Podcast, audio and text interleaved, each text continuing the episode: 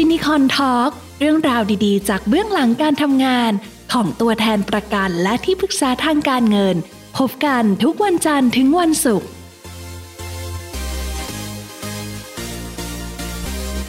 เรามาเริ่มกันก่อนนะเอาวันนี้เดี๋ยวเราจะคุยกันเรื่องว่าหัวข้อเนะว่า อายุร้อยปีต้องมีเงินเท่าไหร่อะตอนตอนต้นเกริ่นไปนิดนึงแล้วก่อนคุณวินจะเข้ามาว่าที่มาเนี่ยเราจุดประเด็นมาจากหนังสือเล่มหนึ่งนะ ที่คุยกัน คือเรื่อง The Hundred Year Life หรือว่าชีวิตศตวรรษนั่นเอง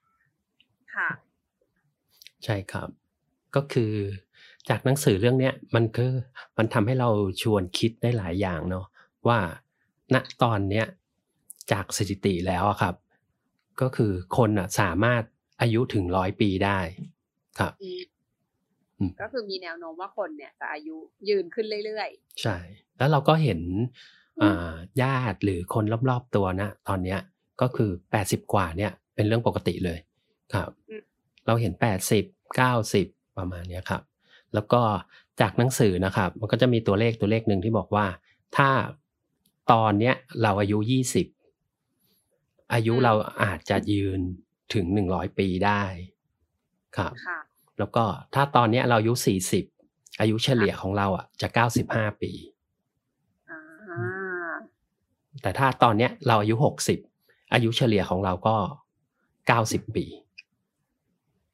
อืมครับอะไรคือปัจจัยที่ทำให้อายุยืนก็อ่า เรื่องการรักษาพยาบาลเรื่องอะไรพวกนี้แหละครับ ที่มันมีแนวโน้มว่าอ่าวิวัฒนาการต่างๆ มันจะสูงขึ้นสูงขึ้นอะไรอย่างเงี้ย อืม ค่ะ ครับ แล้วก็ถ้ามาเชื่อมโยงเกี่ยวเกี่ยวกับการเงินนะครับ ก็คือว่า เนี่ย เราอายุยืนเนี่ยมันเป็นพรจากพระเจ้าจริง ๆ หรือเปล่า หรือเป็นคำสาปอืมฟังดูแล้วมันก้ากึ่งนะบางทีเออถ้าเป็นสมัยก่อนนะใครมีอายุยืนอะก็รู้สึกแบบโอ้โชคดีจังเลยนะแต่ว่าตอนเนี้ย อาจจะต้องคิดหลักนะว่าเอ๊ะดี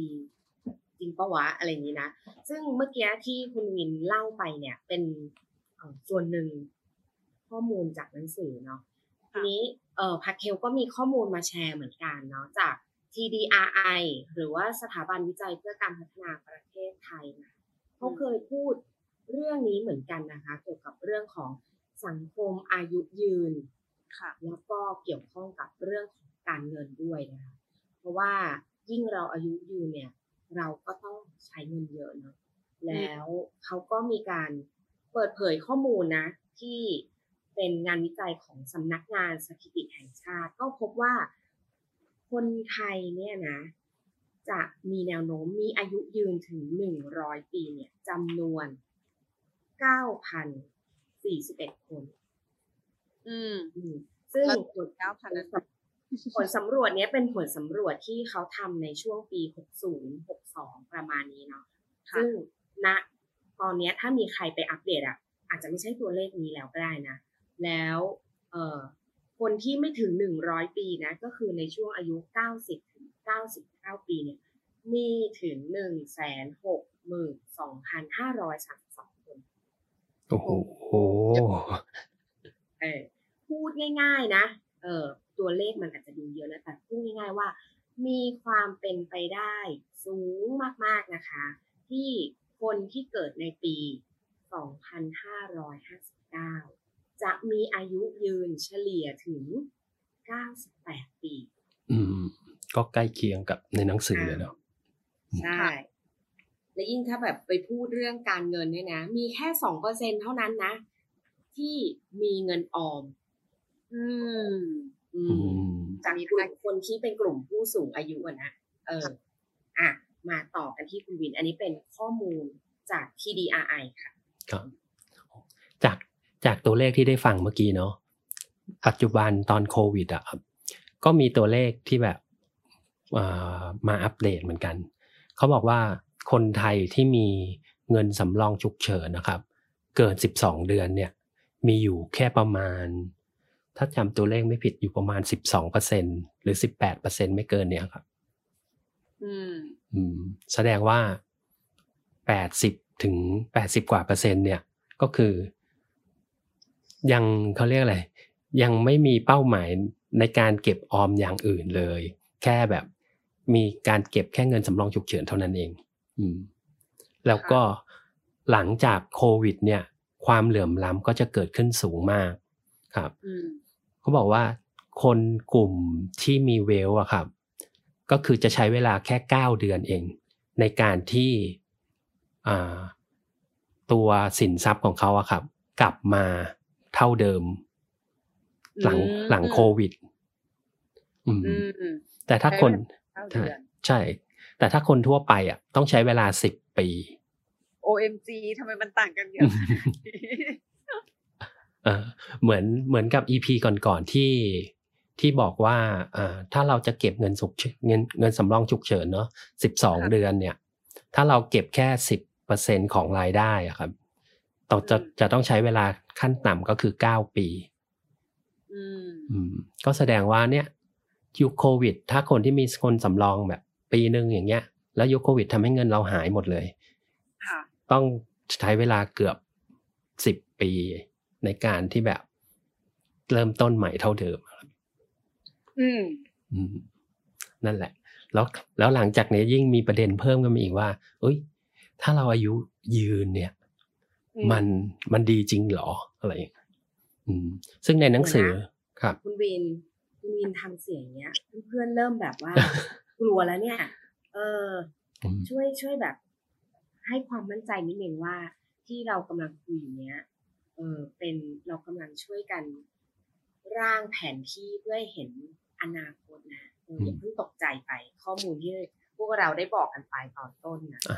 ใช่ก็คือ จริง ๆ ในหนังสืออะก็จะเปิดประเด็นมาว่าเฮ้ยนิยามต่างๆ ในชีวิตอะจะเปลี่ยนไปเยอะเลย ไม่ว่าจะเป็น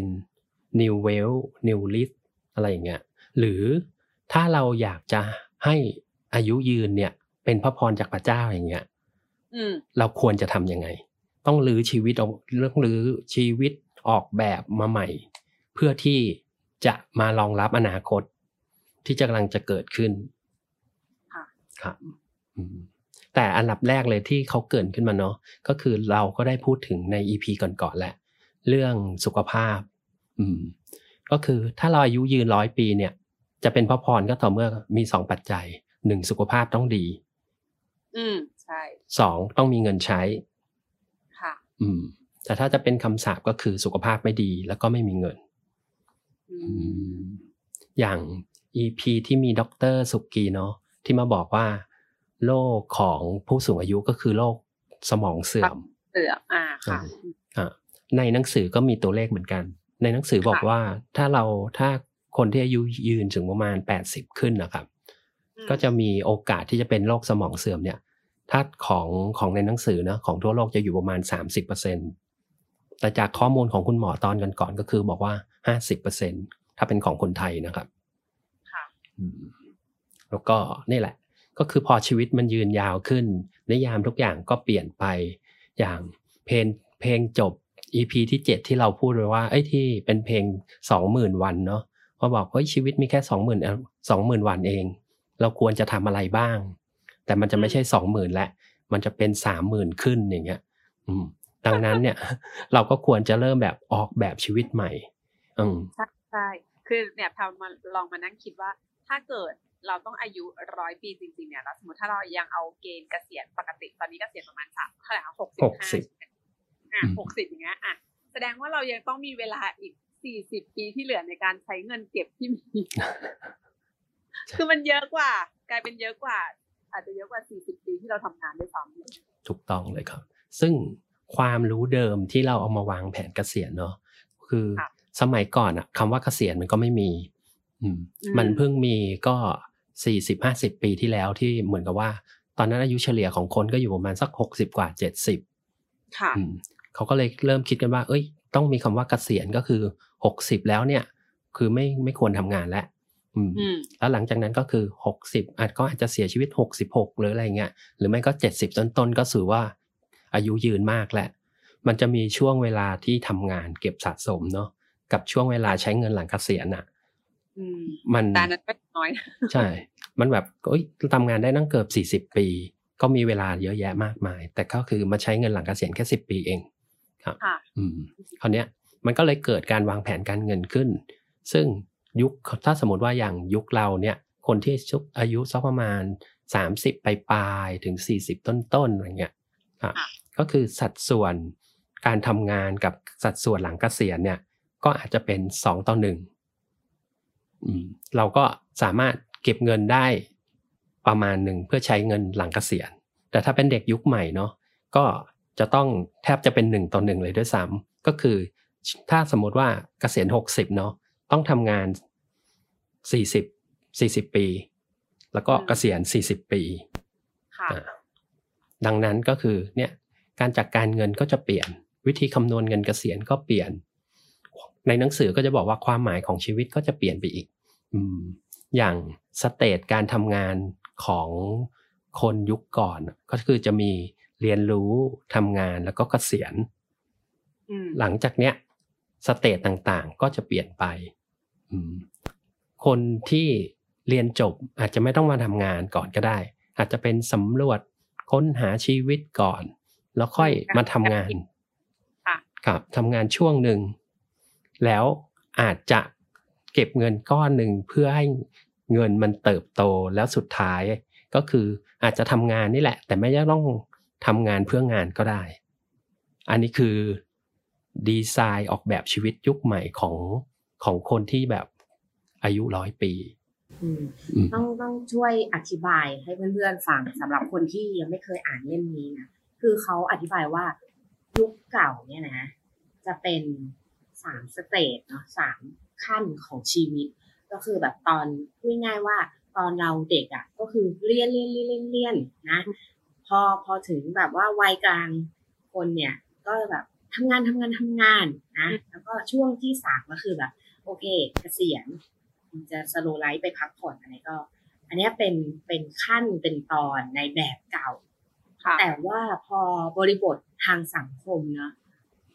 ในหลาย ๆ มิติเนี่ย มันเปลี่ยนไป อืม อืม ตอนเนี้ย คนก็ไม่รู้สึกว่าไอ้สาม stage เนี้ย มันไม่ support กับไลฟ์สไตล์ของฉันแล้วอ่าอ่า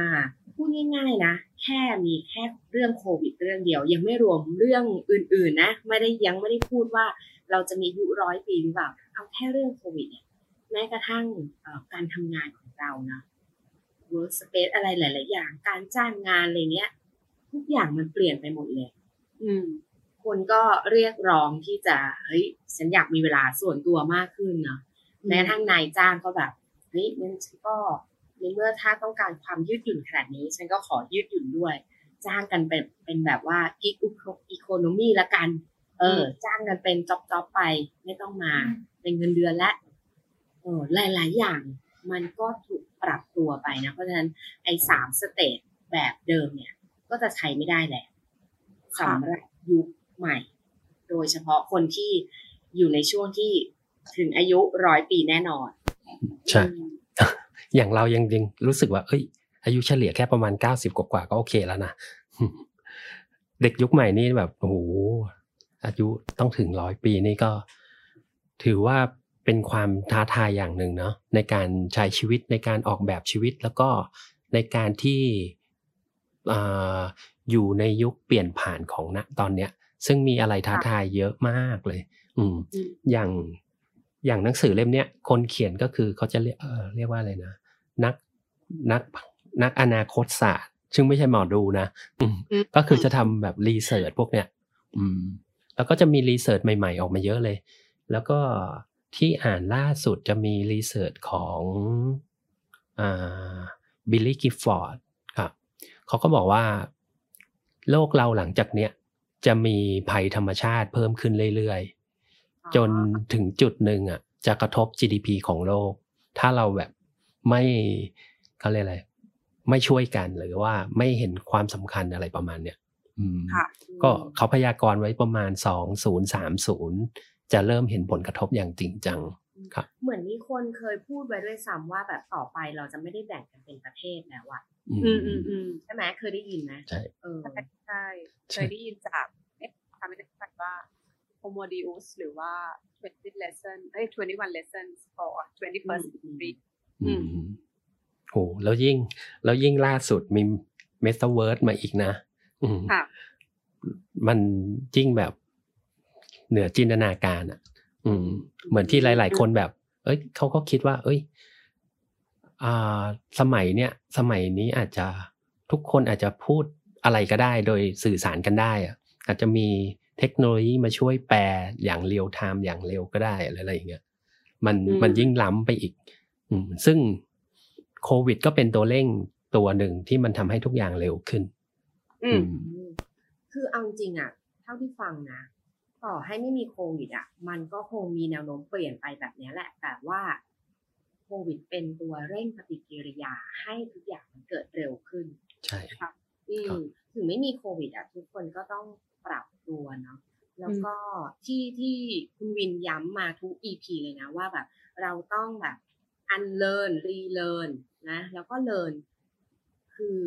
พูดง่ายๆว่าเราต้องเรียนรู้สิ่งใหม่เสมอเพราะไม่รู้ว่าอะไรจะเกิดขึ้นเนาะ ใช่เลยครับอืมถ้าเราอะมีอายุยืนยาวถึงร้อยปีอะคิดว่ามันน่าจะมีเขาเรียกอะไรนวัตกรรมใหม่ๆเทคโนโลยีอืมใหม่อืมๆอะไรเข้ามาเนาะอืมเออ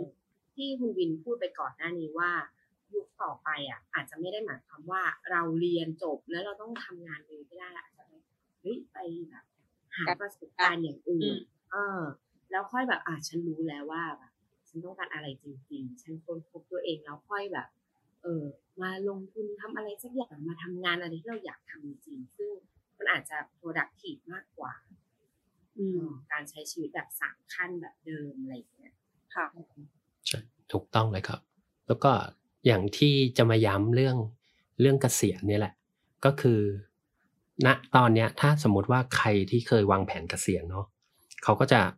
อ่าที่ปรึกษาการเงินก็จะแนะนำว่า เอ้ย คุณ คิดว่าคุณจะอายุเท่าไหร่อะจะเป็นเป็นการคำนวณเบื้องต้นเลยว่า อายุเท่าไหร่ใช้เงินหลังเกษียณเท่าไหร่อ่าคิดว่าเงินเฟ้อเท่าไหร่ผลตอบแทนเท่าไหร่อะไรอย่างเงี้ย สมมติเราระบุไว้ว่าแปดสิบแปดสิบห้าอืมแล้วถ้าวันนั้นจริง ๆ เราเกิดไม่ตายล่ะนี่นี่คือเราวางแผนไว้แล้วนะอ่าแต่คือเออเราวางแผนแบบแบบคำนวณแบบเก่าอะไรอย่างเงี้ย โดยที่แบบอืมเราเราไม่ได้แบบมารีเลิร์นใหม่ว่า เอ้ย โลกมันมีสิทธินะ ที่อายุถึงเก้าสิบอย่างเงี้ยอืมโลกมันเปลี่ยนอะอืมแต่ละภาพเลยว่าทางคิดว่าตัวเองจะตายตอนเจ็ดสิบห้าใช่อืมตอนแรกอะ เราอะคิดว่าเราอะจะตายเจ็ดสิบเว้ยอืมแล้วตอนเนี้ยก็คือแบบเฮ้ยคนอายุเจ็ดสิบนี่แบบ ดูแบบโอ้โหยังแบบเฟี้ยวกันอยู่เลย เออ เรารู้สึกว่าเฮ้ยไม่น่าจะใช่แล้วล่ะ แล้วสปชอะ เคยแบบจัดอยู่ EP หนึ่งเว้ยแล้วก็ คุยกันเรื่องแบบนี้แหละเออว่าเรากว่าเราจะตายอะเราต้องเก็บเงินกี่บาท แล้วคุณพัฒน์อะเขาก็แบบว่ามาสอนเราคำนวณเว้ยเขาก็ถามแบบนี้แหละว่า คิดว่าเราจะมีอายุถึงกี่ปีจะต้องเก็บเงินเท่าไหร่สุดท้ายอะ มันมันได้ keyword มาอันหนึ่งอืมว่าเราจะเก็บเงินให้มากนะเท่าหรือว่าเราอะจะยืดเวลาการทำงาน อืมอืม เออ ก็คือแบบโอ้โห ยากทั้งสองทางเลยอะเราก็ไม่อยากทำงานจนแก่ปะวะเออ อืม แต่ว่าแบบเอ้ย จะเก็บให้มันแบบเยอะพอสำหรับตอนที่เราแบบอะแบบเบาๆเลยอะแปดสิบอะแปดสิบเนี้ยยากเหมือนกันนะใช่เออก็ยี่สิบปีเนี่ย อะใช่เลย ก็เลยเนี่ย มันก็เลยต้องมีทักษะใหม่ ๆ ที่เราต้องต้อง เรียนรู้เพิ่มเติมที่บอกว่าสี่ทักษะเนอะพื้นฐานที่จะต้องมีทักษะการหารายได้ ทักษะการออม เอ้ย ทักษะการใช้จ่าย ทักษะการออม ทักษะการลงทุนอืมถ้าเป็นเราผ่านช่วงแรกมาแล้ว เราเริ่มอ่ามี survival ratio ที่ดี มีเงินฉุกเฉินแล้วอะหลังจากเนี้ยสองทักษะหลังอะที่เราจะต้องเน้นก็คือทักษะการออม ทักษะการลงทุนอะค่ะ แล้วอย่างแล้วอย่างเมื่อกี้ที่บอกว่านิยามต่างๆอะจะเปลี่ยนไป อืม อย่างเกษียณเนี่ยเอ่อ mindset ของคนเกษียณณยุคนี้ก็จะคิดว่า เก็บเงินก้อนหนึ่งแล้วก็ใช้เงินก้อนเนี้ยไปจนแก่ตายจนเสียชีวิตอ่าอืมอืมแต่ตายถามแล้วแหละอะพูดตรงๆพูดง่ายๆตายเป็นเรื่องธรรมชาติ แต่เออถามว่าถ้าณวันนั้นจริงๆอะสมมติว่าเราเก็บเงินเราทำได้ด้วยนะ เราวางแผนเราเก็บเงินเราทำได้ อืมอ่าสมมติเก็บสักยี่สิบล้านก็ได้ค่อยๆใช้ไป ปีละ ปีละล้านอือะมยี่สิบปีหกสิบเจ็ดสิบแปดสิบอืมแล้วถามว่าสมมุติว่าแปดสิบกว่าๆเนี่ย เงินมันจะหมดเรากล้าใช้เงินไหมก็คงเขียมเฮ้ยไม่กล้า มันยิ่งเป็นไปไม่ได้ใช่ไหมอืม ดังนั้นแบบ เอ้ย มันก็เกิดเกิดเกิดความสงสัยด้วยของที่ปรึกษาการเงินด้วยนะว่า เอ้ย วิธีเนี้ยมันมันใช้ได้จริงไหม ใช่เออหรือไม่แค่แค่ สมมุติว่าใครเคยวางแผนการเงิน แล้วก็มีที่ปรึกษาการเงินส่วนตัวเนาะค่ะจบวันเนี้ยอาจจะลองโทรไปถามก็ได้ว่า เอ้ย ที่เคยคำนวณให้เก็บเงินเนี่ย ตอนนั้นคำนวณว่าอายุจะเท่าไหร่ สมมติเขาตอบมาว่าเก้าสิบเออแล้วลองถามกับว่า ถ้าสมมติว่าเก้าสิบเอ็ดมีชีวิตอยู่แล้วทำยังไง แผนสำรองคืออะไรอย่างเงี้ยโอืมอืมอืมจะต้องทำยังไง แล้วก็นั่นแหละ มันก็คือทุกอย่างมันต้องมาทบทวนกันใหม่ มี มันมีวิธีนะ จริง ๆ มันมีวิธีการว่า เอ้ย เราจะทำยังไงก็คือ เราต้องเปลี่ยนนิยามการเกษียณใหม่ เช่น เมื่อกี้เราบอกว่าเก็บเงินก้อนหนึ่งเพื่อใช้เงินหลังเกษียณใช่ไหมแต่ก็คือ หลังเกษียณเนี่ยมันคือ เราต้องมีกระแสเงินสด ใช้ตอนที่เราไม่มีงานทำอืมซึ่งเราจะทำได้เนี่ย เราต้องมีทักษะการลงทุนอืมก็คือ ไม่ได้ใช้แค่เงินออมอย่างเดียว แต่เราควรจะเอาเงินเนี่ยไปแบ่งไปลงทุนด้วย อ่าอันอืมมันมันก็ไม่มันก็กลับมาที่สี่สี่ทักใช่ษะพื้นฐานที่คุณวินย้ำบ่อยๆใช่ไหมใช่ว่ามันมันมันต้องมีทั้งทั้งสี่อันนะใช่เออแล้วก็ต้องเรียนมีอันใดอันหนึ่งก็ต้องไม่ได้เรียนรู้ตลอดเวลาด้วย เพราะว่าเราก็ไม่รู้อีกว่าณตอนเนี้ย สมมติเราหน้าตอนนี้เราสี่สิบเราเกษียณหกสิบยี่สิบปีถือว่ายาวไกลมากในการเปลี่ยนแปลงเนาะว่ามันจะทำยังไง อืม ดังนั้นน่ะ อย่างที่บอกว่าขั้นตอนการวางแผนการเงินเนาะการออมแล้วก็หักการออมไว้ก่อน ส่วนว่าถ้าเงินที่เราเหลือออมเนี่ยไอ้เงินก้อนนั้นน่ะ เราก็ต้องมีทักษะการลงทุน เราก็ต้องลองลงทุนด้วย แล้วการลงทุนเนี่ย มันก็แบ่งเป็นสองอย่าง ก็คือค่ะลงทุนเพื่อให้เงินมันโต ถ้าพูดภาษาง่ายๆเนาะกับค่ะลงทุนเพื่อให้มันมีเงินออกมาสม่ำเสมอ ซึ่งทั้งสองอย่างเนี่ยเราก็ต้องฝึก อืม ว่าเราอะ แต่ละคนซึ่งซึ่งบอกไม่ได้ เพราะว่าลูกค้าแต่ละคนอะ ความรับความเสี่ยงก็ไม่เหมือนกันอืมแล้วสินค้าในการตอบโจทย์ของแต่ละคนก็ไม่เหมือนกัน ยิ่งถ้ามีเงินก้อนใหญ่ สินค้าที่ support ก็อาจจะดีหน่อย มีที่ปรึกษามาช่วยหรือว่าการลงทุนสินค้านั้นๆอะ ก็มีมีความสะดวกสบายมากขึ้นอะ แต่ถ้าเงินก้อนเล็ก การลงทุนหรือการเลือกสินค้า ก็อาจจะแตกต่างกัน แต่ก็คือก็สามารถฝึกได้ ซึ่งสมัยเนี้ยอย่างกองทุนรวมหรืออะไรต่างๆ ก็ใช้เงินไม่เยอะ แต่เราต้องอาจจะต้องเจียดเงินมาฝึก ว่า เอ้ย สมมติสมมตินะ ถ้าแนะนำคนที่เพิ่งเริ่มต้นน่ะแล้วมีเงินสัก มีเงินที่ไม่เกี่ยวกับการวางแผนแล้วนะ ให้มันเลยออกมาก่อน สมมุติว่ามีสักเก้าพันบาท แล้วก็ลองลงทุนให้ได้กำไรปีหนึ่งอะครับเงินที่ไม่เกี่ยวกับการวางแผนหมายใช่ถึงอะไรคนที่ไม่เกี่ยวกับการวางแผนก็คือว่าเราอะต้องวางแผนอย่างที่บอกว่า วางแผนเรื่องอ่าประกันอะไรเรียบร้อยแล้ว เงินอืมสำรองฉุกเฉินเงินสำรองฉุกเฉินมีแล้ว วางแผนเรื่องการเกษียณแล้วอ่าว่าปีหนึ่งเราต้องเก็บเงินเท่าไหร่ อืมโอ้โหอะไกลเลยอะเสร็จแล้ว อ่า เสร็จแล้วก็มีก็มีเงินเหลือก้อนหนึ่งก่อน อ่า ว่า เอ้ยมีเงินเหลือเนี่ยเก้าสมมุติว่ามีเงินสักเก้าพันเนี่ย ก็คือเอามาฝึกทักษะการลงทุนว่าเราอะสามารถสร้างกระแสเงินสดได้สักเท่าไหร่อะไรเงี้ยสมมุติว่าเก้าพันเนาะเป็นต้นตั้งต้น ปีหนึ่งเราสามารถลงทุนสร้างกระแสเงินสดได้แบบ สมมติคำพูดง่าย ๆ ว่าวัดได้วันละบาทซึ่งซึ่งตัวเลขเนี่ยมันสามารถทำได้โดยที่เราไม่ต้องเก่งมาก แต่เราแค่มีความรู้ถ้าสมมติว่าเราก็เก็บเงินไป เพราะเงินเรายังไม่โตเนอะไอ้ฝั่งเก็บเราก็เก็บไป ฝั่งที่เราฝึกทักษะเราก็ฝึกไป อะแล้วก็ทำไปเรื่อยๆ ถ้าวันหนึ่งเราทำได้ แสดงว่าเราสามารถอ่าเขาเรียกอะไรใส่เงินเพิ่ม หรือวันที่เรากเกษียณเราไม่ทำงานเนาะ เราก็ใส่เงินเพิ่มกับวิธีการเดิม เพื่อให้เงินมันโตขึ้น สมมติเราใช้เงินวันละหนึ่งร้อยบาทเก้าพันก็เป็นเก้าหมื่นอ่าสมมติว่าเราใช้เงินวันละพันอะไรเงี้ย แล้วก็คูณไป วันละร้อยวันละพันแล้วก็คูณไปแถเออวแถบเมื่อกี้แถวพูดแอบผิดบอสอืมอ่าเออเอาใหม่ สมมติเก้าพันบาทเนาะเอ่อตั้งโจทย์ไว้ว่าเก้าพันเราจะต้องทำไงก็ได้ให้มีกระแสเงินสดวันละบาทอืมอ่า ก็คือหมายถึงว่า เก้าเดี๋ยวกันเก้าพันนี่คือต่อปีใช่ไหมต่อคะปีใช่ครับ เป็นอ๋อเป็นเงินก้อนเป็นเงินก้อนค่ะอือ่ามก็แปลว่า ปีหนึ่งอะจะต้องได้สามได้ร้อยกำไรเออสามร้อยหกสิบห้าบาทใช่ค่ะอืโอมเคสมมติว่าเราทำได้เนาะแสดงค่ะว่าเราอะก็สามารถสเกลสเกลทักษะเนี้ยได้ โดยแค่เราใส่เงินเพิ่มอ่าถ้าสมมติว่าเราเกษียณเราต้องการเกษียณสักกินวันละร้อยอย่างเงี้ยอะ จากเก้าพันก็จะเป็นเก้าแสนถูกไหมถ้าเรามีเงินทุนเก้าแสนเราก็ทำได้อ๋อโอ้อ่าเริ่มเริ่มเริ่มเห็นว่ามันเป็นจริงขึ้นเรื่อยๆ สมมุติว่าเราใช้วันละเท่าไหร่ อ่าพันหนึ่งจากเก้าแสนก็สมมติว่าเราเก็บเงินก้อนจนเนี่ยทำงานไปตอนตอนนี้สี่สิบใช่ไหม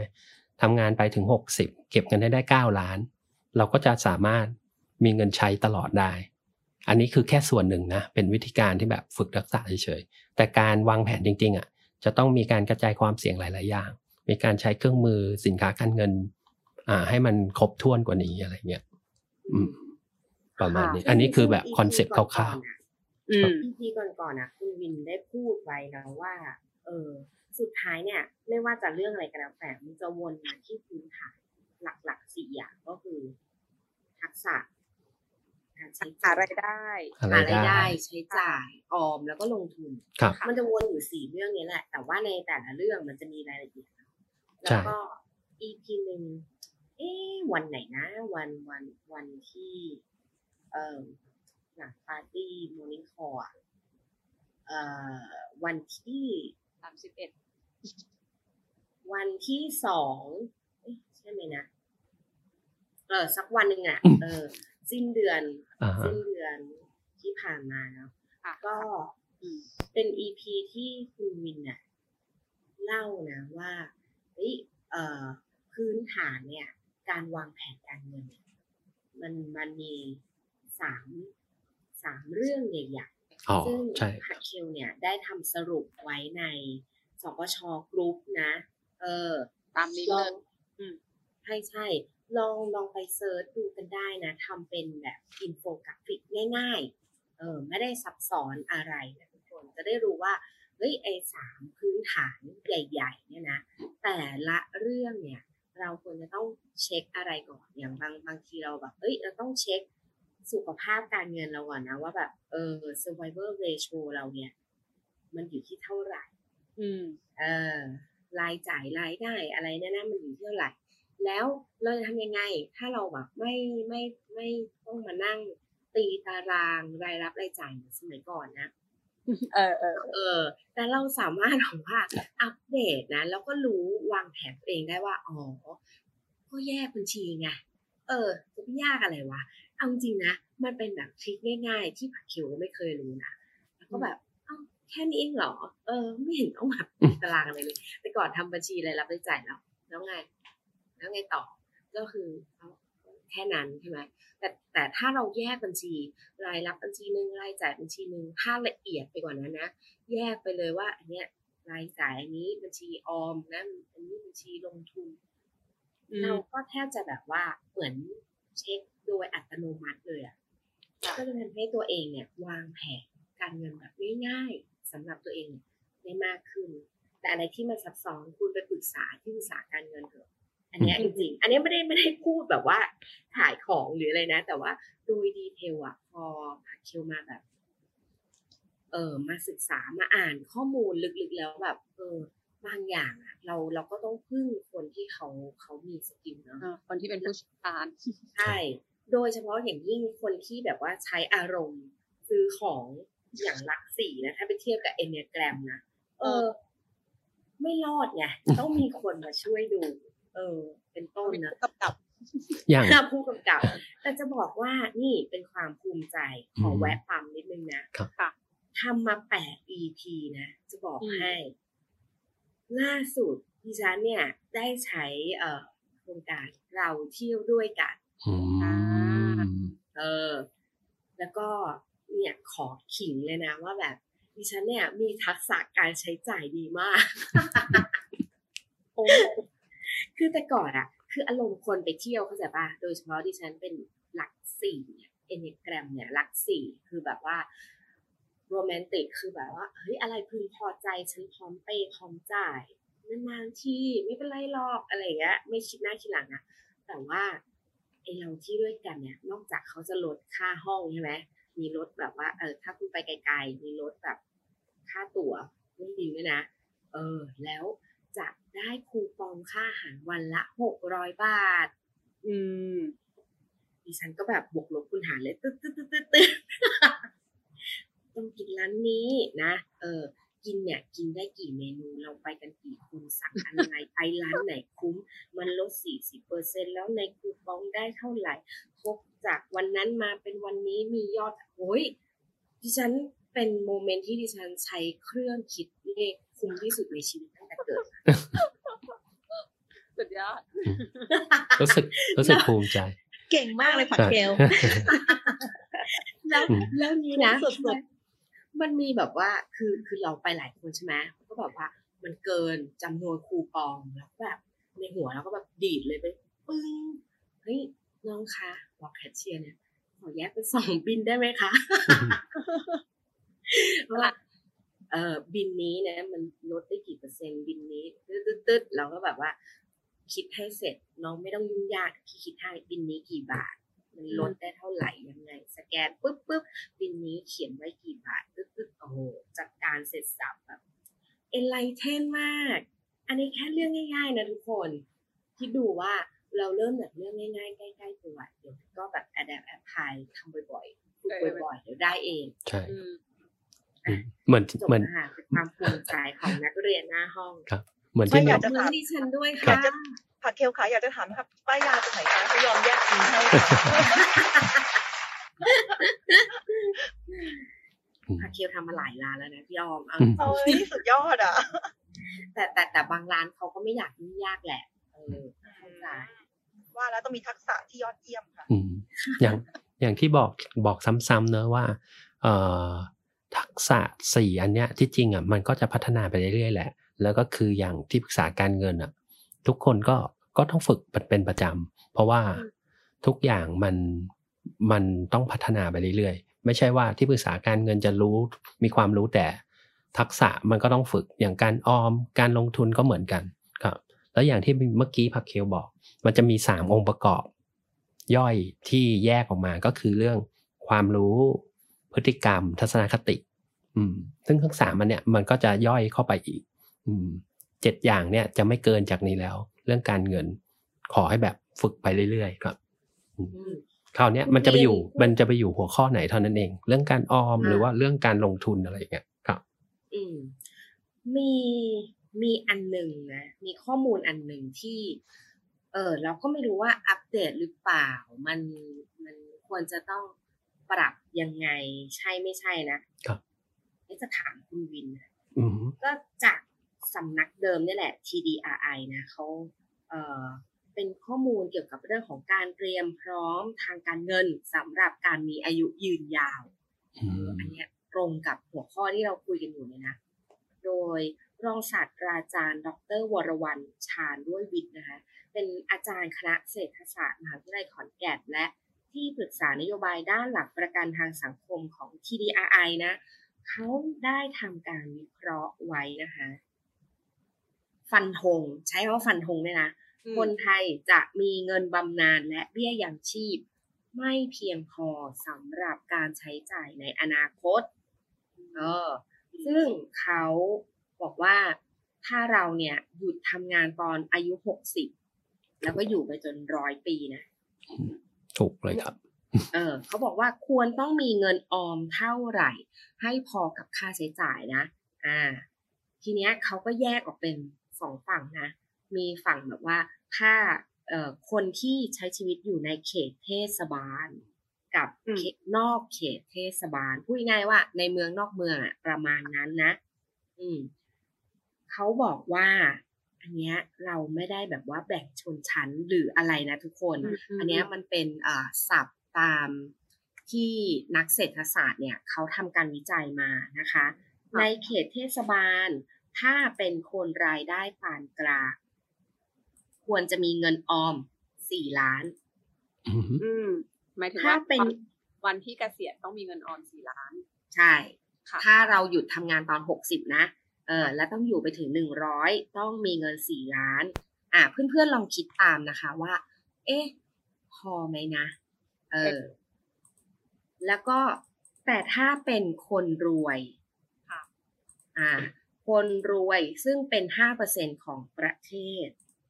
ที่อยู่ในเขตเทศบาลเนี่ย ควรต้องมีเงินออมประมาณสิบเอ็ดล้านอืมอืมจนชั้นกลางเฉยๆอืมอืมครับ ทีนี้ถ้าเป็นกลุ่มคนที่อยู่นอกเขตเทศบาลนะคะ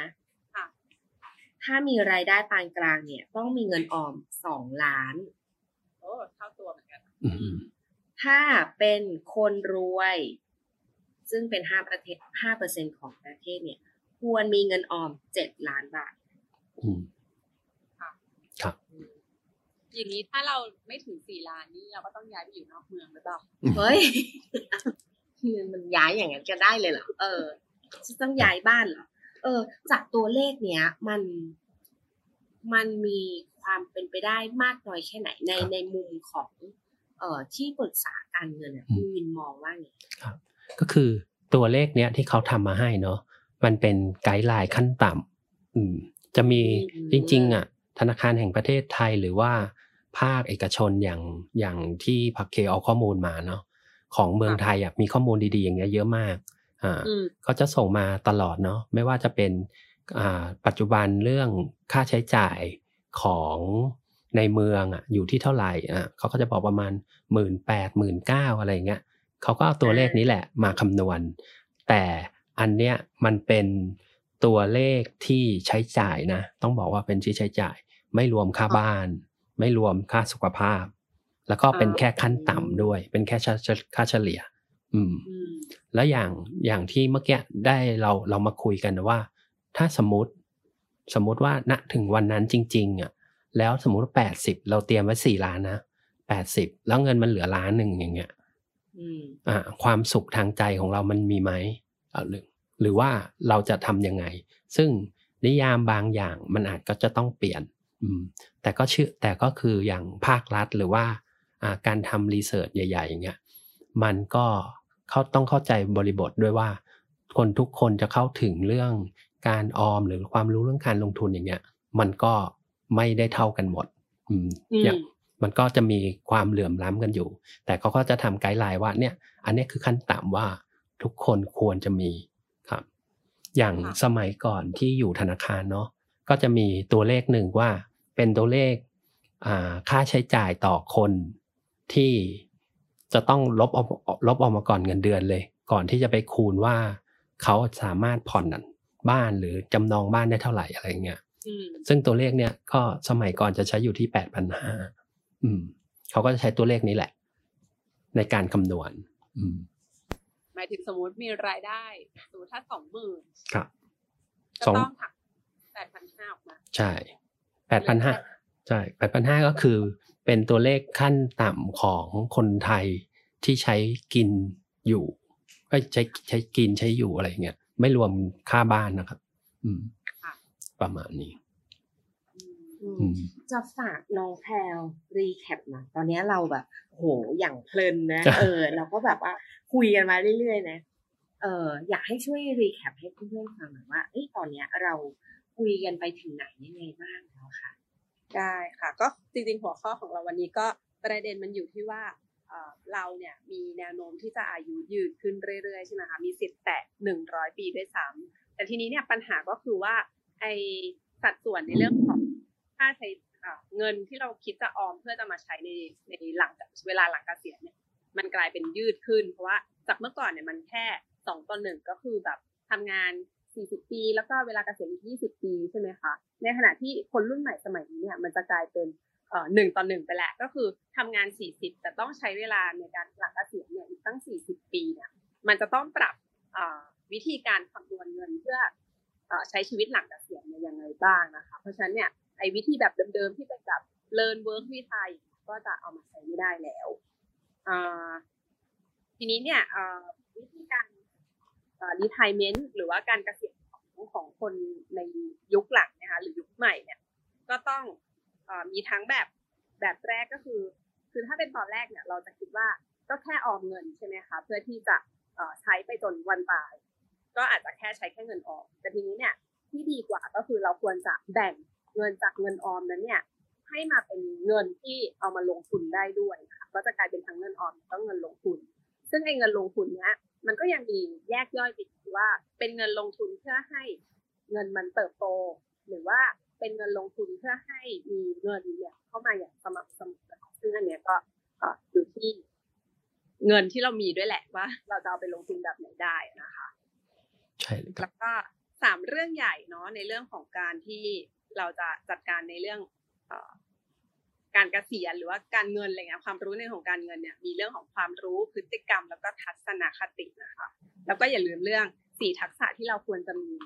ไม่ว่าจะเป็นเรื่องทักษะการหารายได้ ทักษะการใช้จ่าย ทักษะการออมแล้วก็ทักษะการลงทุนนะคะเจ็ดเรื่องนี้แหละคือเจ็ดเรื่องสำคัญที่จะมาช่วยเราในเรื่องของอการคำนวณหรือว่าการหารายได้เกษียณให้เรามีเงินใช้ไปจนวันตายได้ค่ะ ใช่เลยครับ อืม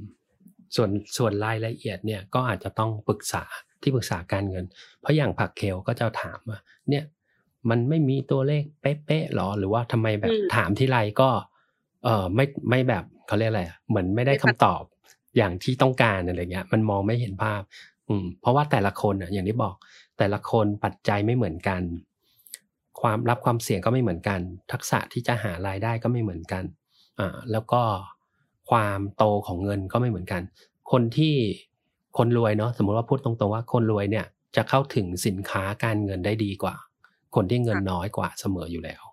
อืมต้นต้นทุนก็ต่ำกว่า แล้วก็จะได้สินค้าดีๆกว่าด้วยด้วยอะไรประมาณเนี้ยครับอืมสินค้าที่ดีกว่าก็หมายถึงว่า อาจจะความเสี่ยงต่ำกว่า แล้วก็มีเงินปันผลอะไรเงี้ยได้สูงกว่า ใช่ครับ ก็คือเข้าถึง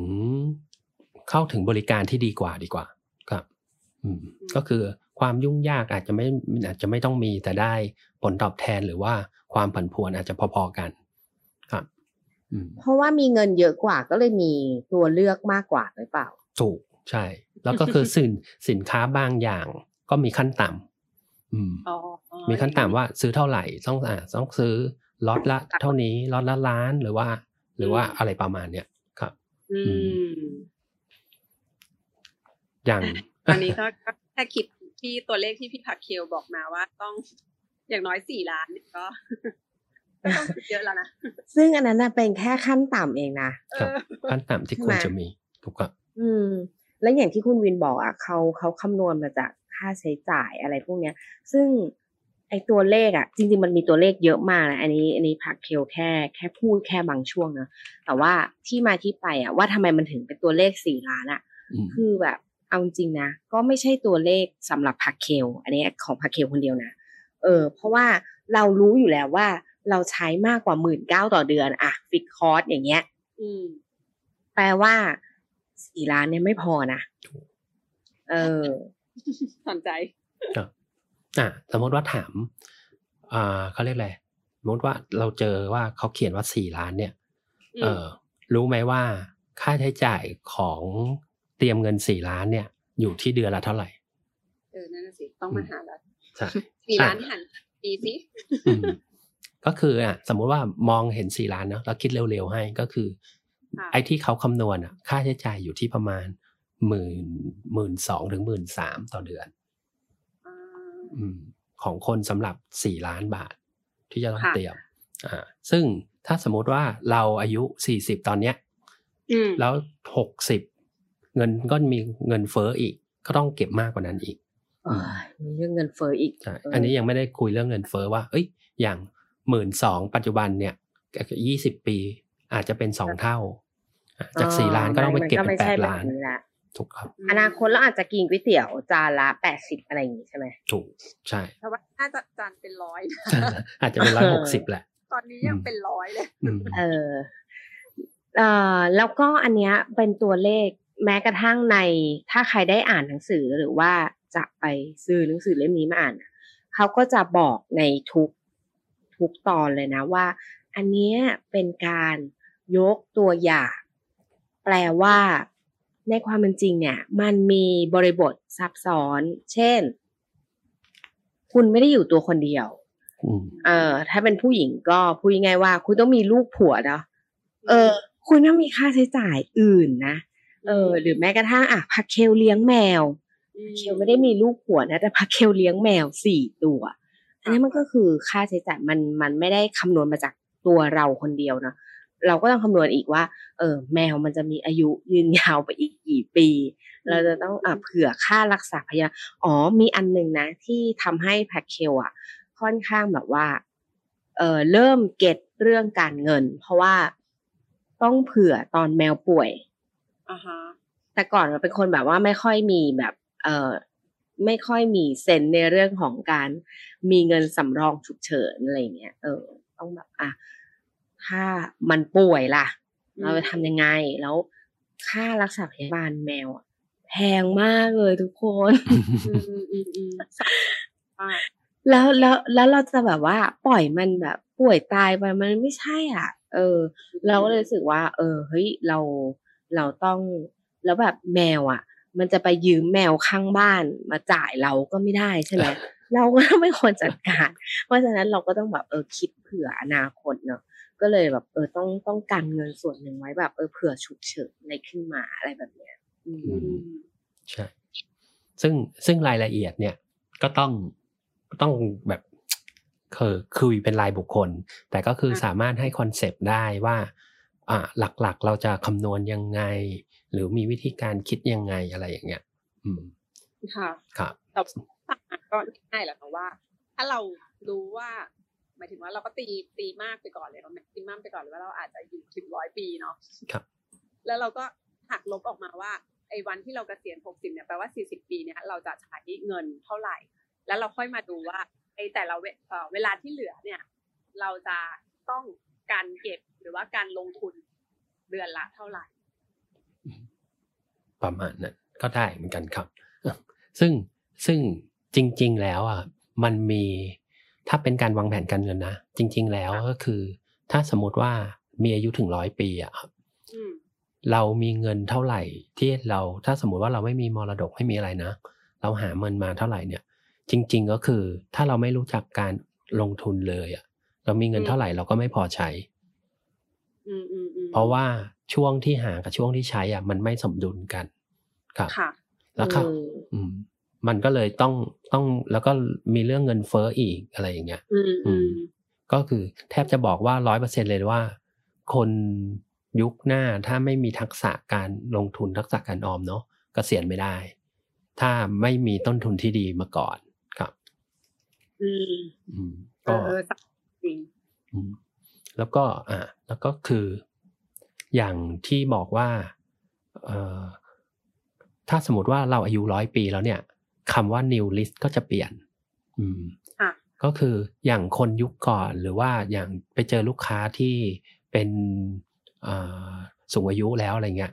การอืมคำว่าความรวยของเขาอะ่ะ มันคือการสะสมเงินอืมเขาก็จะมีความสะสุขให้ความสุขในการสะสมสินทรัพย์ สะสมเงินสะสมความมั่งคั่งอย่างเงี้ย อืมค่ะแต่คนยุคใหม่เขาจะอาจจะไม่ได้มองแบบนั้นแล้วก็ได้ ครับก็อาจจะมองว่าอืมเป็นการสะสมประสบการณ์ก็ได้ อืม ซึ่งมันก็เลยจะมีวิธีคิดการเกษียณว่า จริง ๆ แล้วอะเราอาจจะใช้เวลาแค่ช่วงหนึ่งอะครับ ในการหาเงิน แล้วก็ให้เงินก้อนนั้นอะทำงานของมันไป ในการให้มันโต พอไปถึงจุดๆหนึ่งเงินมันจะโตแล้วเราก็เกษียณได้ แต่ก็คือช่วง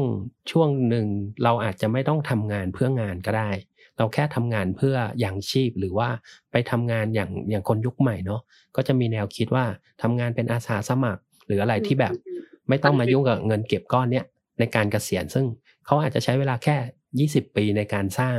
ก้อนนี้แล้วให้เงินมันทำงานค่ะเพื่อเอ๊ะเสียงพี่ เสียงพี่วินหายไปใช่ไหมอืมหายแล้ว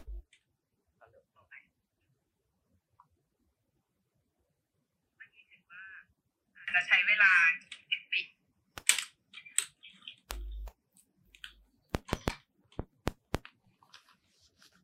ฮัลโหลได้ยินนะครับ อ่า ครับ กลับมาแล้ว อ่า ก็คือ อาจจะใช้เวลาจริงๆ ก็คืออาจจะใช้เวลาช่วงหนึ่ง คือที่บอกว่าอ่าขั้นขั้นของชีวิตอะมันจะไม่เหมือนเดิม จะไม่มีสามขั้นว่าเรียนรู้ทำงานแล้วก็เสียณมันอาจจะเรียนรู้วัยเด็กเนาะแล้วก็ไปสำรวจไปหาการใช้ชีวิตก่อน แล้วก็มาทำงานเพื่อทำงานเพื่อหาเงินก้อนหนึ่งแล้วสุดท้ายเนี่ยก็อาจจะไปทำงานอีกแบบหนึ่งก็ได้อ๋ออ่าอ่า ให้มีแบบไลฟ์สไตล์อีกแบบหนึ่งแล้วก็สุดท้ายพอถึงช่วงที่เอ่อไม่มีรายได้แล้วไอ้เงินก้อนที่เราทำงานช่วงเรามุ่งมั่นเนี่ย มันสามารถเอามาโตแล้วก็เป็นใช้ชีวิตหลังเกษียณได้ เพราะว่าเราอาศัยการอ่าดอกเบี้ยทบต้น แล้วก็อาชีชีวิตที่มันยืนยาวเนี่ย เงินมันก็สามารถโตเพื่อที่จะมาใช้ได้อะไรอย่างเงี้ยอืมครับอืมอืมเออเออจุดนี้นะพอพอพอมาดอกเบี้ยทบต้นมันก็ดึงดูดให้เรารู้สึกว่า เออ มันมีความเป็นไปได้ กับใช่เงินที่งอกเงยในอนาคตมากขึ้น ถูกต้องครับ เอาจริงๆนะ จากที่พักเคลอ่านเล่มเนี้ยซึ่งยังอ่านไม่จบหรอกนะ แต่ว่าอ่านมา เออครึ่งทางเนี่ยก็แบบเริ่มเริ่มจะเห็นแบบลางๆเนอะอย่างที่บอกว่ามันเหมือนเป็นแผนที่อะถ้าเราเราเข้าใจ concept นะของการวางแผนการเงินอะ มันเหมือนเราค่อยๆร่างแผนที่ในอนาคตของชีวิตเราเองนี่แหละ ว่าเราจะไปยังไงนะทำยังไงให้มันไปไปถึงตรงนั้นได้ แล้ว เออเราเรารู้สึกว่า จริง ๆแล้วมันไม่ได้ยาก ถ้าเราถ้าเราเริ่มวันนี้นะมันจะยากต่อเมื่อเรายังไม่เริ่มเว้ยอืมอืมอืมเออ ถ้าเรายังไม่เริ่มสักทีอะนะอันเนี้ยมันก็ยาก อันเนี้ยพาเคลพูดได้เพราะว่า คุณวินเนี่ยเขาก็ชวนพาเคลเริ่มมาตั้งนานแล้วแหละพาเคลก็แบบว่าอ๋อตอนเนี้ยฉันยังแบบว่า เออ ก็ยังชิลอยู่เดี๋ยวเดี๋ยวค่อยนะพอใช้คำว่าเดี๋ยวค่อยเนี่ยว่ารู้ตัวอีกทีแบบ เฮ้ยแก่แล้วว่ะไม่ค่อยแล้วล่ะ เออ มามามากัดลำทีหลังเนี่ยมันมันยาก ถ้าเราอะรู้ concept เรื่องเนี้ยแล้วเราเริ่มร่างแผนที่ของเราอะตั้งแต่ต้นอะเออ มันมันมันก็ไปได้ แล้วก็ อนาคตอะด้วยด้วยเทรนด์ด้วยบริบทของโลกที่มันเปลี่ย Loop นไป back เนอะ on. การทำงานการจ้างงานไลฟ์สไตล์ของคนเทคโนโลยีนวัตกรรมต่างๆ มันต้องอาศัยแบบคนที่แบบว่าอยู่ได้ปรับตัวยืดหยุ่นเป็นนะเออถึงจะอยู่ได้ เพราะฉะนั้นเนี่ยถ้าเราใช้ฐานคิดแบบเก่าเนี่ยไม่ได้ ต้องแบบว่า double growth mindset มากๆอืมเออ ต้องแบบโหโกรธของโกรธเลยอะ่ะ เออ โคตรโกรธอะ่ะไม่รู้จะใช้คำว่าอะไรนะอืมซึ่งในในเล่มเนี้ยนะบอกเลยว่า ข้อดีของเล่มเนี้ยเขาไม่ได้แบบว่ายัดเยียดเรานะว่าแบบเฮ้ยยูจะต้องแบบ เออ ต้องเก็บตังค์ดิไม่งั้นอะจนนะเว้ยไม่พอใช้นะเว้ยถ้ามีอายุร้อยปี ไม่นะเขาเขาให้มิติอื่น ๆ เยอะนะว่าแบบ เฮ้ยถ้าคุณอายุร้อยเจอกับอะไรบ้างอืมนะแม้กระทั่งเรื่องความสัมพันธ์นะเรื่องการใช้ชีวิต การ balance เอ่อในที่ทำงานคือคือมันหลายมิติมาก แล้วเขาบอกว่าท้ายที่สุดนะมันเกี่ยวกับเรื่องของการจัดการเวลาอืมใช่ซึ่งครับการจัดการเวลาเนี่ย มันก็โหจะบอกว่า เอ้ย ไม่ไม่สนใจเรื่องเงินก็ เพราะว่าไม่มีเวลาก็ต้องแบบเป็นหนูทิพจากเนี้ย อันเนี้ยก็ต้องลองกลับมาคิดใหม่นะอะลองแบบละความเป็นฟิกใหม่เซตไปก่อนว่าแบบ เอ้ย เราไม่มีเวลาจริงหรอ หรือว่าเราไม่ได้ให้เวลาในการจัดการตรงนี้เนาะหรือแม้กระทั่งแบบ เออเรื่องความสัมพันธ์เรื่องทุกเรื่องอะ่ะ มันคือ ถ้าเราจัดการเวลาตัวเองได้อะ เราก็จะหาวิธี support สิ่งที่เป็นเป้าในการจัดการตรงนั้นอืมทั้งหมดทั้งมวลเนี่ยนะที่พูดอยู่อะไพเคลยังทำไม่ได้หรอกนะอืมเออ แต่ว่าได้เออ แต่ว่าเขาเรียกว่าอะไรพอพอ พอเริ่ม เริ่มฟังคุณวินพูดมาเรื่อยๆเนี่ยนะแปด EP นะแล้วก็อ่านเล่มเนี้ยเฮ้ยเล่มเนี้ยดีพูดเลย อืม เออเขาให้ให้หลายมิติเขาไม่ได้มองแค่แบบ เรื่อง เรื่องใดเรื่องหนึ่งนะเขามองชีวิตเป็นภาพรวมค่ะ อืมแล้วก็ความหมายของชีวิตก็เปลี่ยนไป อืม ถ้าสมมตินะว่าสมัยก่อนเคยคิดว่าเอ้ยคนที่แบบรวยๆเนาะเกิดอยู่วันหนึ่งเกิดมีมาตรการอะไรสักอย่าง แล้วบอกว่าให้ถอนเงินได้วันละห้าร้อยอย่างเงี้ย อืม อืม เท่ากับเงินที่เขามีเนี่ย ก็ไม่มีประโยชน์เลยนะอืม เพราะว่าเขาก็ถอนได้แค่วันละห้าร้อยเอง เท่ากับ คนที่มีเงินเยอะๆกับคนที่มีเงินประมาณหนึ่งอะก็จะพอๆกัน ค่ะอืมอ๋อดังนั้นอะอืมคำว่าเวลแต่ละเวลของโลกยุคใหม่ อย่างที่ไปฟังของที่อื่นมาเหมือนกันว่า เวลของโลกยุคใหม่อะก็จะเปลี่ยนไป อาจจะไม่ใช่อยู่ที่ว่า GDP แล้วหรือว่าอะไรเงี้ย อาจจะมีอืมดัชนีอื่นเข้ามาเกี่ยวข้อง ความยั่งยืนความสุขอะไรอย่างเงี้ยครับ อืมอืม แล้วก็สำคัญก็คือเรื่องสุขภาพที่แบบทำไมอีกแปด EP เรามีเราเน้นเรื่องสุขภาพด้วยเนาะเพราะว่าถ้า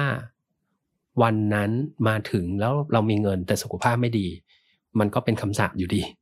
ครับอืมอืมอืมก็มีเงินก็เท่านั้นเนาะถ้าเราเราสุขภาพไม่ดี เราครัก็บต้องหมดไปกับการรักษาตัว ซึ่งหายหรือเปล่าก็ไม่รู้นะตอนนั้นเนาะอืมจริง ใช่เลยครับ แล้วก็อ่า อย่างที่ไล่กันมาเนาะก็ถือว่าถือว่าจุดประกายละกัน เพราะว่าอย่างที่พูดมาเนี่ยแป๊บเดียวชั่วโมงหนึ่งเนาะพูดในเรื่องเนื้อหาของหนังสือยังแบบแตะแตะแค่บทนำเองด้วยซ้ำเนาะในนั้นอาจจะมีใช่มีเนื้อหาเยอะแล้วก็อ่าอย่างที่ชอบก็คือเขาจำลองคนเป็นสาม generation ว่าสาม generation เนี่ยมีวิธีคิดแบบไหนอ่าความหมายของงานของเขาอะ แต่ละสาม generation เป็นยังไง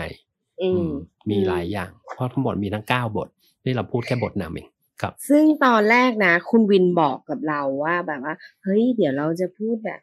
บทนี้บทนี้นะ แล้วก็จบด้วยบทนี้เราแบบว่า แล้วมีการถามว่าพอเฮ้ยหนึ่งมัชั่วโมจะงพอหนึ่งชั่วโมงไหมบอกว่า โอ้ยพูดได้สามอีพีแล้วมั้งอ่านี่พูดแค่บทนำเองนะประมาณนี้อืม เพราะว่าบทนำก็ถือว่าแบบเออ ก็ถือว่าทำให้เราคิด แล้วโชคดีอย่างหนึ่งเนาะของณตอนเนี้ยก็คือว่าใครที่เริ่มมาก่อน หรือใครที่ยังไม่เริ่มอะ เหมือนณตอนเนี้ยมันสตาร์ทเริ่มพร้อมกัน อืม เพราะว่าความรู้ใหม่ ๆ ความรู้เก่าอย่างเงี้ย ณตอนเนี้ยที่มันยังใช้ได้มันน้อยมากเลยเนาะมันอาจจะแบบมีไม่กี่อันเอง อืมคราวนี้มันอยู่ที่ทักษะแล้วก็ คราวนี้คือต้นทุนของแต่ละคนอะไม่เท่ากัน แค่นั้นเองอืมอืมคราวนี้ก็คือเริ่มหนึ่งตอนเนี้ยกับคนที่เริ่มมาแล้วอะ จริง ๆ นะตอนเนี้ย ความห่างกันแทบจะไม่ได้ต่างกันเลยก็อืมอืมอันนี้เป็นอืมใจที่ได้จากพี่วินอืมเพราะฉะนั้นนะเริ่มเถอะค่ะอืมเออ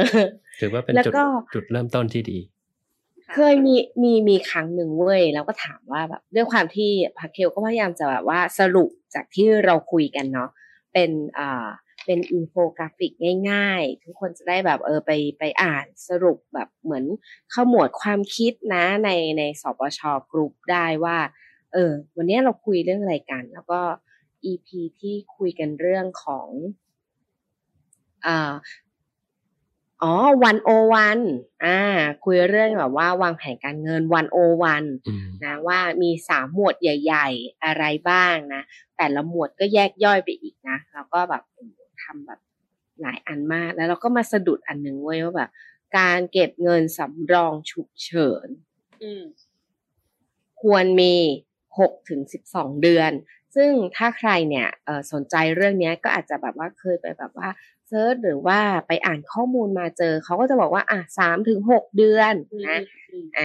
แล้วก็เราก็บอกว่าเฮ้ยแล้วหกถึงสิบสองเดือนนี่มันมาจากไหนวะที่มาที่ไปเราก็แบบว่า เอ้ย feel แบบว่า เออสายข้อมูลเราก็ต้องต้องการแบบความถูกต้องต้องมีให้ research เพื่อสนับสนุเนาะครับเออ ว่าแบบที่มาที่ไปมันคืออะไร ได้คำตอบว่าอะไรรู้ปะอ๋อหกถึงสิบสองเดือนอันเนี้ยเป็นความคิดเห็นจาก ที่ปรึกษาการเงิน ชื่อรุ่งโรจน์ศรีขจรล่าภอืม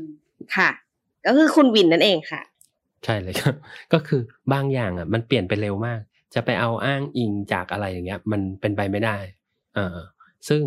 มันก็คือความเห็นจากที่ปรึกษาการเงินนี่แหละครับ จากสถานการณ์ปัจจุบัน หรือว่าถ้าลองเซิร์ชอืมเนาะว่า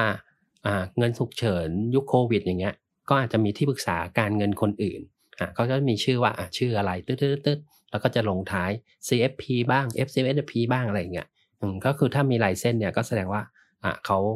เขามีลายเส้นวิชาชีพที่ปรึกษาการเงินครับ อืมอืมซึ่งอืมข้อมูลเนี่ยจริง ๆ มันเปลี่ยนแปลงเยอะเปลี่ยนแปลงไปหมด แล้วก็ค่ะอย่างโลกการเงินตอนเนี้ยก็เปลี่ยน อืม ทุกอย่างเลยแบบว่า อย่างที่คุยกับ อ่าลูกค้าเนาะว่า ลูกค้าก็เริ่มรู้สึกตัวเองไม่มั่นคงเนาะทั้งๆทที่เขามีเงินแบบหลายร้อยล้านอะไรอย่างเงี้ยแต่เป็นพันล้านด้วยซ้ำเออแต่เขาอะอาจจะมีแอสเซทที่เป็นที่ดิน อืม พอเขาแบบเอ้ยฟังเรื่องการเงินนู่นนี่นั่น ก็มีคำหนึ่งเขารู้สึกว่าที่ดินอาจจะไม่ได้แพงขึ้นไปเรื่อยๆ แล้วก็ได้ อ่า อาจจะมีสิทธิ์นะแล้วก็ หรือว่าที่ดินแค่ที่ดินที่แพงขึ้นอาจจะเป็นแค่บางทำเลอะไรเงี้ยอืมเขาก็เริ่มแบบมีการวางแผนว่าเอ้ย หรือว่าจะขายดีอะไรอย่างเงี้ยแต่ถ้าณตอนนี้ก็ยังขายไม่ได้อยู่ดีประมาณเนี้ยว่า เพราะว่ามันไม่ได้จังหวะที่ดีสำหรับ อ่าณตอนนี้อืมอืมก็เลยอย่างที่บอกว่า เนี่ย คนรวยๆบางคน ก็กับคนที่เริ่มต้นวันเนี้ย บางทีอาจจะเท่ากันหรือเสมอกันก็ได้ ถ้าเราเริ่ม ถ้าเราถ้าเราเริ่มนะวันนี้นะ แต่ถ้าเราไม่เริ่มอะ อนาคตมันก็จะยิ่งน่ากลัวขึ้นเรื่อยๆ ครับ อืมอืมเอาเป็นว่านะ อย่าอย่าไปเทียบกับคนอื่นเลยนะ เอาแค่ตัวเราเองกับตัวเราเองเมื่อวานอะอืมเริ่มวันเนี้ย ก็ยังดีกว่าวันเมื่อวานที่เรายังไม่ได้เริ่มเนาะอืมอืมเออ ไม่ต้องไปเทียบกับใครเลยนะ เทียบกับตัวเราเอง เนี่ยค่ะอันเนี้ยพาเคลก็รู้ซึ้งกับตัวเองเลยนะว่า เออ วันที่เราไม่ได้เริ่มกับวันที่เราเริ่มแล้ว เฮ้ย ชีวิตมันต่างถามว่าภาพรวมนะทุกคนพาเคลยังไม่ได้รวยขึ้น เพราะว่า เออ survivor ratio พาเคลยังไม่ถึง อืมอ่า ทุกคนแบบว่างงว่า เฮ้ย survivor ratio คืออะไรวะ ไปเซิร์ชในสปชกลุ่มนะคะ ดิฉันทำอ่าสรุปไว้ให้แล้วนะ เออมคือพอพอมันยังไม่ถึงอะ เราก็เลยแบบว่า ยังยังไม่มีตังค์ลงทุน อะ พูดง่าย ๆ นะ เพราะฉะนั้นเนี่ยสเต็ปแรกคือ เฮ้ยเคลียร์หนี้สินจัดการสภาพคล่องของตัวเองให้ได้ก่อนอืมอ่าถ้าแบบว่าอ่า survivor ratio เราแบบว่าเฮ้ยคงที่แบบโอเคแล้วอะไรอย่างเงี้ย เราก็ค่อยค่อยขยับนะ คือถามว่าตอนเนี้ยมันมันก็ยังยังไม่ได้ไม่ได้แบบเห็นการเปลี่ยนแปลงชัดเจน ในตัวเงินหรือรายได้ การออมอะไรลงทุน แต่ คือบอกเลยว่าแบบตอนเนี้ยแบบว่าเขาเรียกว่า ภาพมันแบบสดใสอะ่ะ มันแบบปิ๊งปังอะ่ะ มันไม่ได้แบบมัวมัวๆว่า เฮ้ย เดือนหน้าเอาอะไรกินดีวะเอ้ย เดือนหน้าทำไงดีวะอะไรเงี้ยนึกออกปะอืม เออ มันมันมันเหมือนเห็นแผนที่แล้วว่า เฮ้ย เดี๋ยวต้องเดินไปทางนี้แหละ เราก็แค่เดินไปตามแผนที่เราเขียนไว้ เออ แต่ถามว่าในระหว่างทางอะมันก็ มันก็ต้องมีปัจจัยอื่นเนาะที่เข้ามาอาจจะไม่ได้เป็นไปตามแผนบ้างก็ไม่เป็นไร ก็ยังดีกว่าไม่มีแผนเนาะเพราะว่าถ้ามีไปไม่มีแผนเลยเนี่ยโอ้โหเซอร์ไพรส์ช็อกหนักกว่านี้อีกนะเออ อันนี้เรามีแผนพอมีอะไรมากระทบก็ยังอะนิดหน่อยกระเทือนนิดหน่อย เออ ก็ยังดีนะจะบอกเลยว่าแบบ เออ ปีเนี้ยนะโควิดรอบล่าสุดเนี่ยแบบผักเคลก็กระทบเยอะเนาะแต่ว่า รู้สึกว่าคุณภาพชีวิต อันนี้ไม่ได้เกี่ยวกับตัวเงินนะค่ะคุณภาพชีวิตการใช้ชีวิตโดยรวมอะ happy เออเหมือนแบบ balance ตัวเองได้ เพราะว่าเราเราเรามีแผนมีเป้าอะไรในใจประมาณหนึ่งอืมสวยอะรู้สึกสวยเลยแล้วที่บอกว่าที่บอกว่าไม่มีอะไรเปลี่ยนแปลงเนาะอย่างที่บอกว่าอย่างเราอะที่เห็นพักเคลเนาะแปด EP เนี่ย เห็นความเปลี่ยนแปลงเยอะมาก อืมอืม ไม่ว่าวิธีคิดหรือว่าการการที่ที่เราคุยกันหลาย ๆ เรื่องเนาะไม่ว่าจะเป็นเรื่องใช้จ่ายเรื่องซื้อของหรือว่าข้อความที่โพสต์ลงไปแล้วก็สามารถเขาเรียกอะไรสามารถแยกได้ว่า เอ้ย อันนี้มันคืออะไรอย่างที่บอกตั้งแต่ EP แรก ๆ เลยว่า ถ้าเราจะเรียนรู้อะไร เราต้องรู้ก่อนว่าเราจะเราต้องการรู้เรื่องอะไร มันถึงจะเรียนรู้ได้ พอตอนเนี้ยมันแยกออกมาชัดแล้วว่า เอ้ยจริง ๆ แล้วอะเรามีรู้รั่วตรงไหน เราก็ไปอุดแค่นั้นเอง อืม แล้วอย่างพอเห็นข้อความหรือเห็นเห็นการที่โพสต์ในกลุ่มเนาะก็จะรู้ว่าอ๋อแสดงว่าเข้าใจมากขึ้นเรื่อยๆอืมเป็นเป็นการเปลี่ยนแปลงที่ถือว่า ถือว่าก้าวกระโดดเหมือนกันนะแค่หลังจากเนี้ยมันแค่ทำเฉยๆเอง อืมช่วยปรบมือให้ดิฉันด้วยค่ะเห็นด้วยจริงๆขอบคุณจะบอกว่า พี่ก็รู้สึกอย่างนั้น ว่าน้องผักเคลอะเข้าใจเรื่องของการวางแผนทางการเงินเยอะขึ้นมากโอ้ยขอบคุณมากค่ะพี่อ้อมก็คือเออแต่ก็ไม่ก็ EP สุดท้ายแล้วนะ EP ที่แปดอืมค่ะ ก็ถ้ามีถ้ามีอะไรก็สามารถจริง ๆ อะ คนที่ฟังหรือว่าเป็นสมาชิกสปชเนาะก็สามารถค่ะปรึกษาได้ สามารถจะแบบว่า มีอะไรถามแบบเล็ก ๆ น้อยๆก็ได้ไม่ต้องแบบว่าเฮ้ยมันต้องเป็นเรื่องใหญ่ เพราะจริง ๆ มันก็อืมมันต้องค่อย ๆเสริม ค่อย ๆ เสริมทักษะ ค่อย ๆ พูดว่าเอ้ยตรงนี้มันปรับแก้ยังไงหรืออะไรอย่างเงี้ยครับใช่ใช่เอาจริงๆนะ บทสนทนาที่ผักเคลคุยกับคุณวินแบบหลังไม่อะบางทีแบบเรื่องง่ายๆว่าแบบเฮ้ยแกซื้อซื้อ iPad ตัวเนี้ยเอออันเนี้ยแค่นี้นะยังไม่ไปถึงเรื่องโหมดการลงทุนอะไรใดๆเลยนะ เออเขาก็ถามแล้วว่าอะแล้วแล้วจะใช้ทำอะไรยังไง มันมันก็เหมือนแบบว่า เออ ค่อยๆให้เราแบบทบทวนเป้าหมายตัวเองนะว่าแบบเราจะเอามาทำอะไรหรือเอามาแค่แบบว่าอ๋อฉันอยากได้ iPad รุ่นใหม่ล่าสุดอะไรอย่างเงี้ยเออ แต่ก็ไม่ได้ใช้ประโยชน์อะไรก็ เฮ้ย ก็ไม่ควรซื้อปะวะอันนั้นแบบ ดูไม่มีทักษะการใช้จ่าย อืม เราเรียนมาแล้วตั้งแปด EP ๆ แล้วผักเคลเออก็เลยเรียนรู้นะว่าคนนี้ได้รับรางวัลดีเด่นเลยนะเนี่ย จะบอกว่าแล้วก็จะรู้ว่าการวางแผนทางการเงินมันง่ายนิดเดียวจริงๆนะอืมโอ้ ง่ายนิดเดียวแต่ว่า แต่ว่ามันต้องเริ่มนะเออ แต่อ่าแต่ถ้าลำชพัองบถามถามถามน้องแพรวกับผักคิวเนี่ย รู้สึกค่ะว่าพอ 8 EP นาเนี้ยรู้สึกสนุกมากขึ้นใช่ไหมคะ กับการแบบได้ได้ได้เติมความรู้พวกนี้เข้ามาด้วย ใช่พอมันพอมันเหมือนแบบว่าเกตก้าวแรกแล้วมันก็ เอ้ย อยากอยากทำมากขึ้นเรื่อยๆอะไรอย่างเงี้ยฮะวันนี้ได้ยินอืมผักเคลวันนี้ได้ยินผักเคลพูดหลายครั้งมากเลยที่บอกว่า เออวันเนี้ยจุดเริ่มต้นก็ดีกว่าไม่ได้ทำเพราะจะบอกว่าถ้าอยากมั่งคั่งแต่ไม่มีจุดเริ่มต้นแบบไม่ได้เลยจ้ะผักเคลคิดถูกมากไหมเซถูกต้องมากเลยค่ะนี่เห็นไหมได้พี่เรื่ฟัองไป mindset พี่ฟังไปพี่ยังยิ้มเลยอะยิ้มแบบเฮ้ยใช่เฮ้ยถูกต้องแบบยิ้มยิ้มดีใจพี่อ้อมบอกว่า นี่ในที่สุดสิ่งที่ฉันอะได้แบบว่าเปิดคอมมูนิตี้นี้มา ก็ อย่างน้อยๆก็มีไอ้ผักเคลแล้วว่ามันเอนไลเทนเออไม่จะบอกว่าขอขอเสริมนิดนึงเนาะก็ตรงที่บอกว่าจริง ๆอะเราไม่ใช่บังเอิญบังเอิญ EP เนี้ยเราพูดถึงเรื่องของการวางแผนเกษียณเนาะแต่จะบอกทุกช่วงชีวิตอะเราต้องวางแผน เพราะจริงๆแล้ววงจรชีวิตของเราอย่างที่บอกเกิดแก่เจ็บตายเป็นเรื่องธรรมชาติใช่ไหมพอเกิดมาเรียนหนังสือ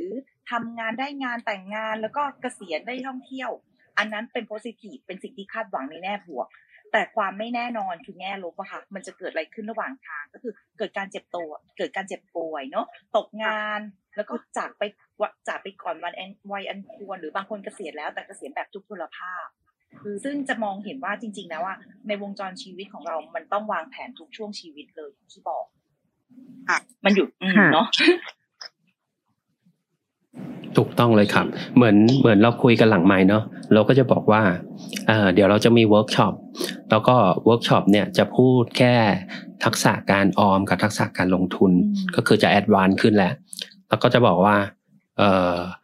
ไอทักษะการใช้จ่ายกับทักษะหารายได้เนี่ยอาจจะไม่ได้ไปพูดถึง แต่ก็บอกบอกเน้นย้ำไว้เลยว่า ถ้ายังไม่ได้วางแผนประกัน ยังไม่ถือว่าเริ่มวางแผนการเงิน